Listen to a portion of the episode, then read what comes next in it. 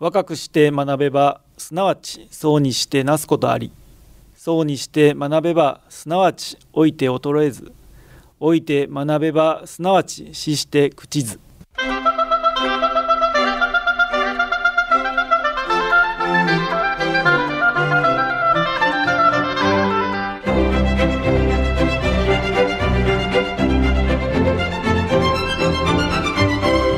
兵庫ラジオカレッジ。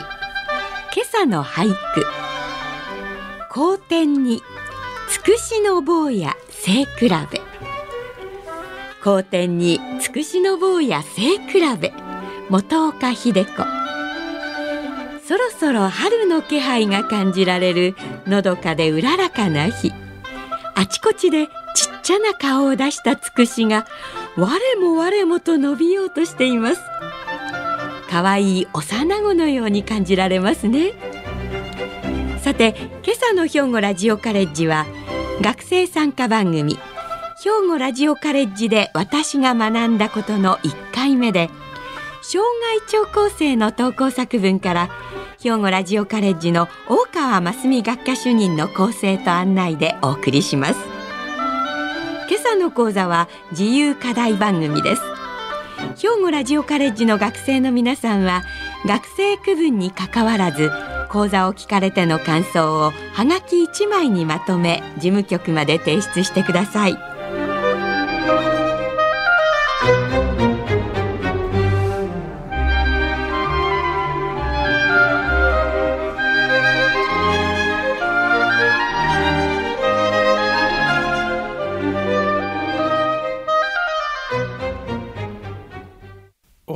います。皆様、ご機嫌いかがですか？今朝は学生参加番組兵庫ラジオカレッジで私が学んだことの第1回です。多くの学生の皆さんから原稿を頂戴し、本当にありがとうございました。今回と次回とで、できるだけ多くの作品を紹介させていただきます。今朝は障害聴講生の作品を紹介させていただきます。まずはじめに神戸市の白川雅子さんの作品です。私が58歳の時に母が、63歳の時に父が亡くなりました。父は5年間一人暮らしをしましたが、その間の暮らしは大変なものでした。しかもその頃、私は体調を崩して通院することになりましたが、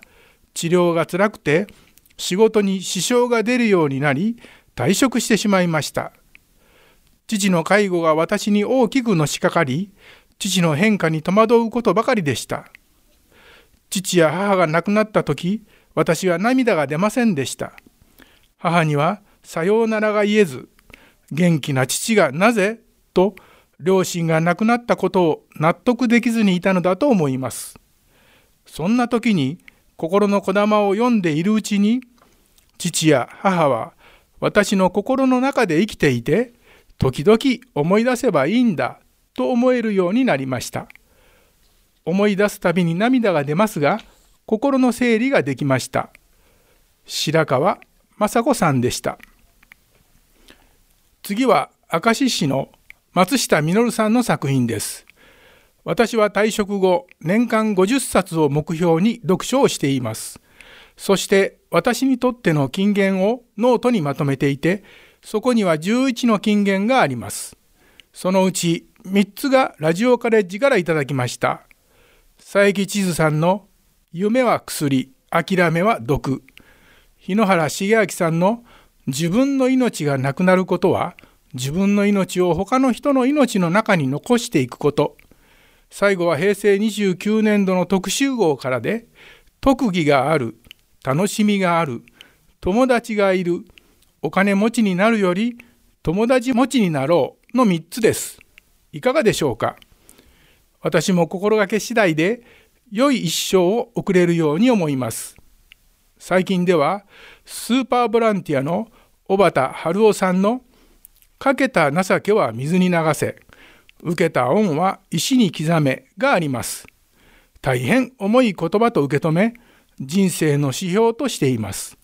次はどんな言葉に出会えるか楽しみです。松下実さんでした次は西宮市の当時千佳子さんの作品です放送を聞きメモを取り考えをまとめ文章にするこの一連の作業が習慣となり嬉しく思います。入学して以来ラジオから流れるお話は人生を生きる上において良いお話ばかりです。私は須磨寺の小池光さん関数の心豊かな人生が心に強く残っています。それは人の幸せの最たるものは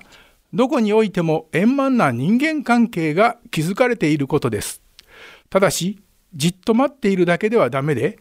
自らいろいろな人へ働きかけることによって、良い人間関係ができるとのお話でした。そのためにも、他の助けなしで一人で行う自立と、自分自身で規範に従って行動する自立が大切になります。そこで昨年の春から友の会に入会しいろいろな行事に参加して新しい人間関係を作り学びの場としています。これからもラジオカレッジでお話を聞き心のこだまを読んで多くのことを学んでいきたいと思います。当時千佳子さんでした。次は赤穂市の藤原真由美さんの作品です。令和元年に71歳で入学して4年が過ぎようとしています。それまで知らなかった数多くの著名人の先生方に助けていただきました。まず、岩佐邦彦先生の最根端です。ちょうど人間関係や生き方に不安があった時期で、早速本を購入して、今も私のバイブルとなっています。先日、アンビリーバボーというテレビ番組でフランス観測隊と近世代が放送され100年前の科学者の努力に心打たれたことを思い出して嬉しくなりましたそして長尾和弘先生の一人も死なさへんです。コロナ感染症が第5類に変更されるという報道に長尾先生はいち早く提唱されておられたのを思い出しました。このように家庭にあってもラジオカレッジのおかげで幅広い知識を得たり好奇心に駆られることに大変感謝しております。これからもよろしくお願いします。藤原真由美さんでした。次は三木市の中根弘子さんの作品です稲美野学園の一室で収録された本科生の体験談に私のひょうたんからコマが平成30年12月15日に放送されて早3年余りが経ちました。1年目は必死で締め切りギリギリにハガキを投函。2年目はいつも金曜日にメールで送信。3年目に入ってマンネリ感を覚え、これではいけないと特集号にチャレンジ。テーマのこれから新たに挑戦したいことを考えるうちに、これまでの課題作成に対する姿勢を大いに反省させられました。そして今年のテーマ、私の心のオアシスではじっくりと考えて取り組むことができました。この3年余りの間に知らず知らずのうちに考える力が育まれてきたのかもしれません。また、いろいろな講師の先生のお話を聞くうちに知らなかった世界を垣間見ることができ、視野が広がってきたように感じます。先日、三木市友の会の学習会で、これまではなんとなくの参加だったのを積極的参加にシフトアップすることを宣言しました。有言実行で少しずつ前進していきます。でも、やっぱりハガキの提出はギリギリです。中根弘子さんでした。次は、笠井市の岡井博道さんの作品です。ラジオカレッジも今年で13年目に入ります。放送を毎週聞いて感想文は自由課題も含めてほぼ全て提出いたしました。放送内容の好き嫌い、本科生対象課題の関係なく、放送を聞き、メモを取り、感想文の提出を続けてきました。今まで途切れることなく続けてこられたのは、たゆまざる好奇心を持っていたおかげです。関心のないものは感想文が書きづらいものですが、必ず400文字で1週間以内に投函することに集中しました。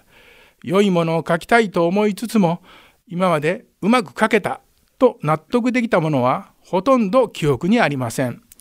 拙い文章で尻滅裂なのは自分でもよくわかっています。しかし書かないより書く方がましの精神を持ち続けています。興味のない放送内容の時は何かしら関連づけた内容で感想文を書いてきました。うまく書こうとするのではなく率直に感じたことを書いて今後も提出を続けていこうと思います。岡井博道さんの作品でした。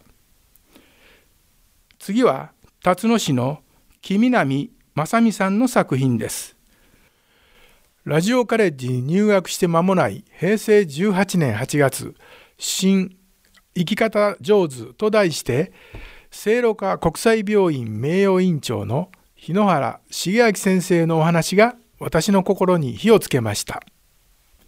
高齢者に許された自由な時間を学習すれば心は豊かになり病気にもかからない。それまで余生と考えていた人生の捉え方を改め学び続けてきました。そして昨年15年三次表彰のご褒美をいただきました。また昨年末の須磨寺小池陽人事務長の役に立つにとらわれないのお話は私にとっての大きな戒めとなりました。役に立つ役に立たないといった二項対立の考え方は人生を生きづらくするというものです。すべての命は生きているだけで尊いという教えを今後生きていく上での基盤として学び続けることで美しく置いていきたいと思えるようになりました。今や生き方の道しるべとして家にいながらにして心を磨き続けられるラジオカレッジの魅力ある時間を待ち遠しく思うとともに講師の皆様に心より感謝しております。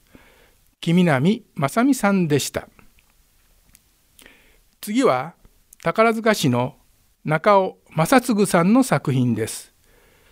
ラジオカレッジに入学して5年目を終える66歳でサラリーマンを卒業し以後男の料理教室グラウンドゴルフ卓球など毎年何か新しいことに挑戦してきた。70歳の節目には在宅僧侶の通信教育を2年間受講し総意の認定を受けました。その後ラジオカレッジを紹介され入学いたしました。それまで苦手だった作文歌を歌うことパソコン操作などにも挑戦し感想文をはがきで出していたものをパソコンを使ってメールで送信することも卓球仲間のおかげでできるようになりました。また友の会ではカラオケグループで歌を歌ったり文芸サロンで川柳短歌俳句を学習するようになりました。三子交流ツアーやスクーリングに参加することで多くの先輩仲間ができました。ラジオカレッジの活動は年齢に関係なくやると思えば周りの方々との交流で幅広く学べ一番良いのは年齢に関係なく楽しめることです。これからも楽しく続けていきたいと思います。中尾正嗣さんでした。次は高砂市の田中京三さんの作品です。定年の10日前に胃がんが判明して手術が必要となり、定年延長をお断りいたしました。手術は無事に終わり、その後順調に回復いたしました。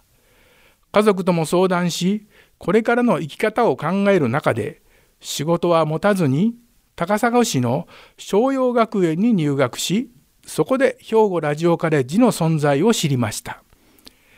2003年に入学しました。最初の講座菅野泰造先生の「ほっとする生き方」では重箱の隅をつつくように相手の良いところを探せ。7月の野尻武俊先生の「学び続ける人生」では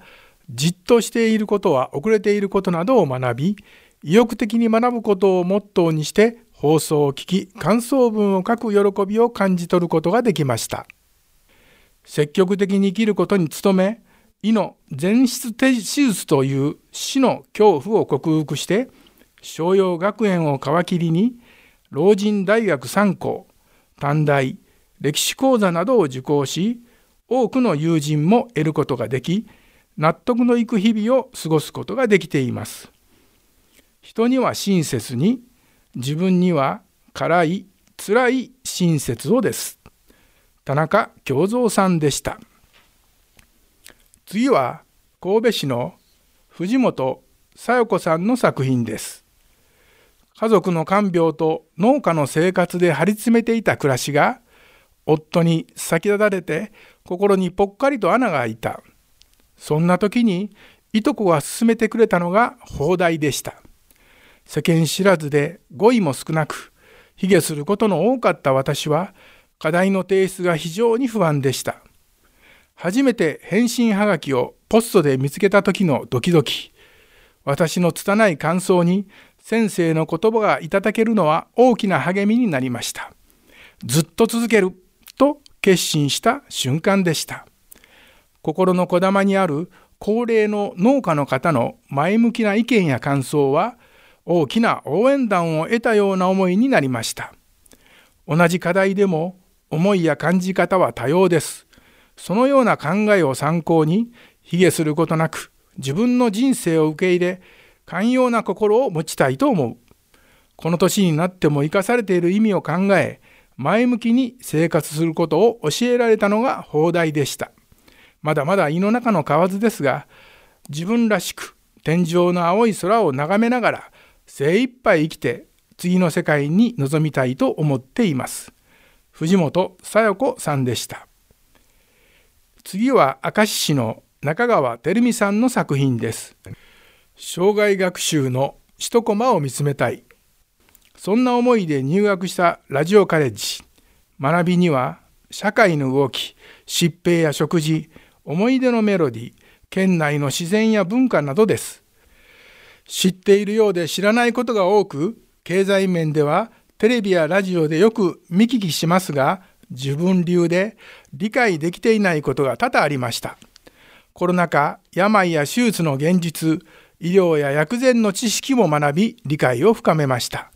懐かしいメロディーは精神面での肥やしとなり、港川神社や小磯記念美術館、とんぼ玉ミュージアムなど、学ぶ喜びは私の人生を大きく変え、豊かにしてくれました。地域での活動にも参画し、地元を今一度見つめ直すことで、知識を大きく変化させることもできました。伊能忠敬の足跡、中尾住吉神社など神社仏閣への関心も広がりました。特に昇天様をお祭りする菩提寺でもある女宝寺では昨年の4月に桜見会を催しそこで説明させていただけたことは学習の成果だと感謝しています中川照美さんでした次は伊丹市の三家美子さんの作品です法大に入学したきっかけは近くに住んでおられた在籍20年以上の大先輩の方からのおすすめでした。入学当初はそれまで馴染みのなかった感想文の作成が大変でした。放送を聞いて内容を理解し、1枚のハガキにまとめるのですが、全く自信のないまま提出していました。しかし、本科生の間は往復課題があり、講師から励ましのご指導をいただき、感想文の作成に自信がつきました。本科生終了の規定回数を達成できたことが大変嬉しかったのを覚えています。障害聴講生となってからは、毎月のテキストの心のこだまに掲載されている感想文を読んで、自分の視野の狭かったことを反省したり、いろいろな考え方があることに感動いたしました。2年前に5年賛辞をいただきました。現在次の10年3時を目指して努力を続けることを決心しています。三家美子さんでした。次は三田市の宮本末子さんの作品です。友の勧めで入会して早十数年。今日まで継続できたことが感慨深く、とっても良かったと喜ぶ私がいます。それもそのはず、高齢となった今、新聞を読むのにはメガネ、書くののはなおさらです。こんな日々に何かと不便さを感じながらも毎月送ってくださるテキストを読みテーマについて感想文を書く習慣が今日まで続いてきたことを実感しこれがまさにラジオカレッジで学んできた私の成果だとありがたく感謝しております。忘れかけている文字や熟語などあらゆる面に影響があることを実感しています。これではまずい。何もかも失ってしまうと思うとこのラジオカレッジは私にとって大事大事と改めて月2回の感想文を書くことがどんなに有意義なことであるかと継続してきたことを喜びたく思う。読む、聞く、感じる、書くことを通じて表現力もアップしている。また脳の活性化にもつながり生き生きと過ごせる日々にもつながっていることを痛切に感じ今後も辞書などを利用しながら元気で続けていきたく思います。宮本末子さんでした。次は伊丹市の三家明さんの作品です。7年前に入学して本科生を経て、現在、障害聴講生として在籍しております。振り返ってみると本科生の時に学習の基礎をしっかりと習得することができました。それは往復課題の提出を通じて先生方から適切なご指導をいただきより良い感想文を作成するために文章の構成に大切な起承転結をはじめ文中の副詞形容詞の用法など多岐にわたる勉学の基礎を得ることができたからです。障害聴講生となってからはあらゆる事柄に対する課題が提示されますが課題に対する感想文をはがき1枚のスペースに収める文章を構成するのが楽しみとなりました。感想文の提出に際しては、提出期限を守ること、テーマに的確に答えること、努力賞の受賞を目指して提出回数を確保することなどを主眼に取り組んできました。また、地域の友の会の行事にも積極的に参加して会員との交流を深め、生きがいを想像することができる環境を楽しんでいます。三家明さんでした。次は丹波市の磯千代子さんの作品です。私は放送を聞く前にテキストを何度も読みます。講義を聞いたら下書き用のノートに感想文を書きます。次にカレンダーの裏を使い、はがきの大きさに切った紙に誤字や脱字がないかどうかを確認しながら書いていきます。そして何行になるかを確認しておき、提出用のハガキに鉛筆で薄く線を引いておきます。文章の長さによって線の数は変わります。私は文字を書いているとどうしても左に歪む癖があるので、まっすぐに書けるように線を引くのです。私は本を読んだり手紙を書くのが好きなので、このようにカレンダーの裏紙を使って下書きをして楽しんでおります。今回のテーマに沿っていないとは思いますが、脳トレのために書いてみました。お許しください。丹波市の磯千代子さんでした。次は神戸市の鎮西貞子さんの作品です。入学したのが74歳と遅かったため、今春やっと20年在籍を迎えることができました。30年以上在籍されている大先輩に比べれば短いものですが、私は法大生として学び続けられ、ありがたい老後の人生です。20年前、私の感想文が初めて心のこだまに乗った時の嬉しさ、講師の先生からいただいた直筆の返信はがきは今も大切な記念です。はがき1枚の感想文ですが、ラジオやインターネットで何でも聞き直し、丁寧に書いてきました。今は辞書が手放されませんが、感想文を書き続けてきたおかげで、学友との文通も楽しく、文集に投稿することもでき、日記も書き続けています。103歳の大先輩から立派な絵手紙をいただいたり、遠くの学友から長い長い巻紙に毛筆の温かい頼りが届いた時は本当に嬉しくなります。毎年参加していた研修旅行でも各地の風景や体験は今も懐かしく思い出されます。努力賞とともにいただいた20枚の記念の色紙はその時々の頑張ったことを思い出します。テキストをはじめ特集号や友の会での文集などで皆様に会えるのは何よりも楽しいものです。新しい年のラジオカレッジは残りの人生の道しるべにいたします。神戸市の鎮西貞子さんでした。本日は兵庫ラジオカレッジで私が学んだことをテーマに障害聴講生の皆さんの原稿を紹介させていただきました。いかがでしたでしょうか？私と同じ思いだ。そのような環境の中で学ばれていたのかと感心したり今後の学生生活にとって良きアドバイスになったのではないでしょうか。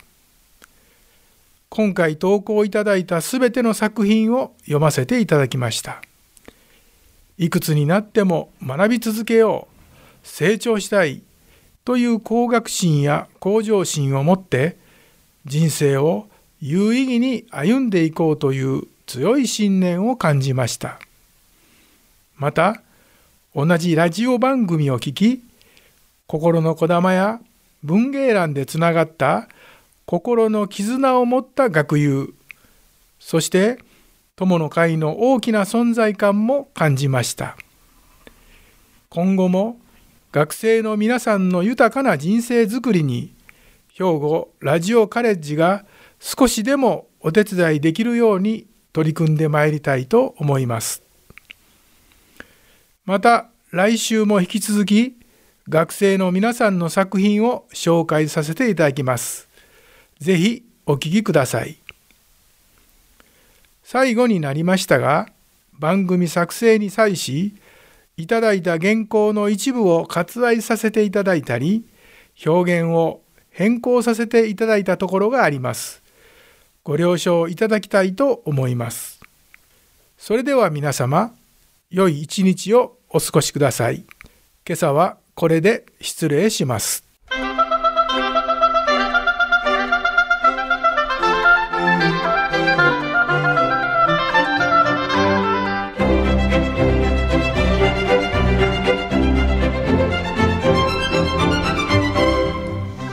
ラジオカレッジ。今朝は学生参加番組兵庫ラジオカレッジで私が学んだことの1回目を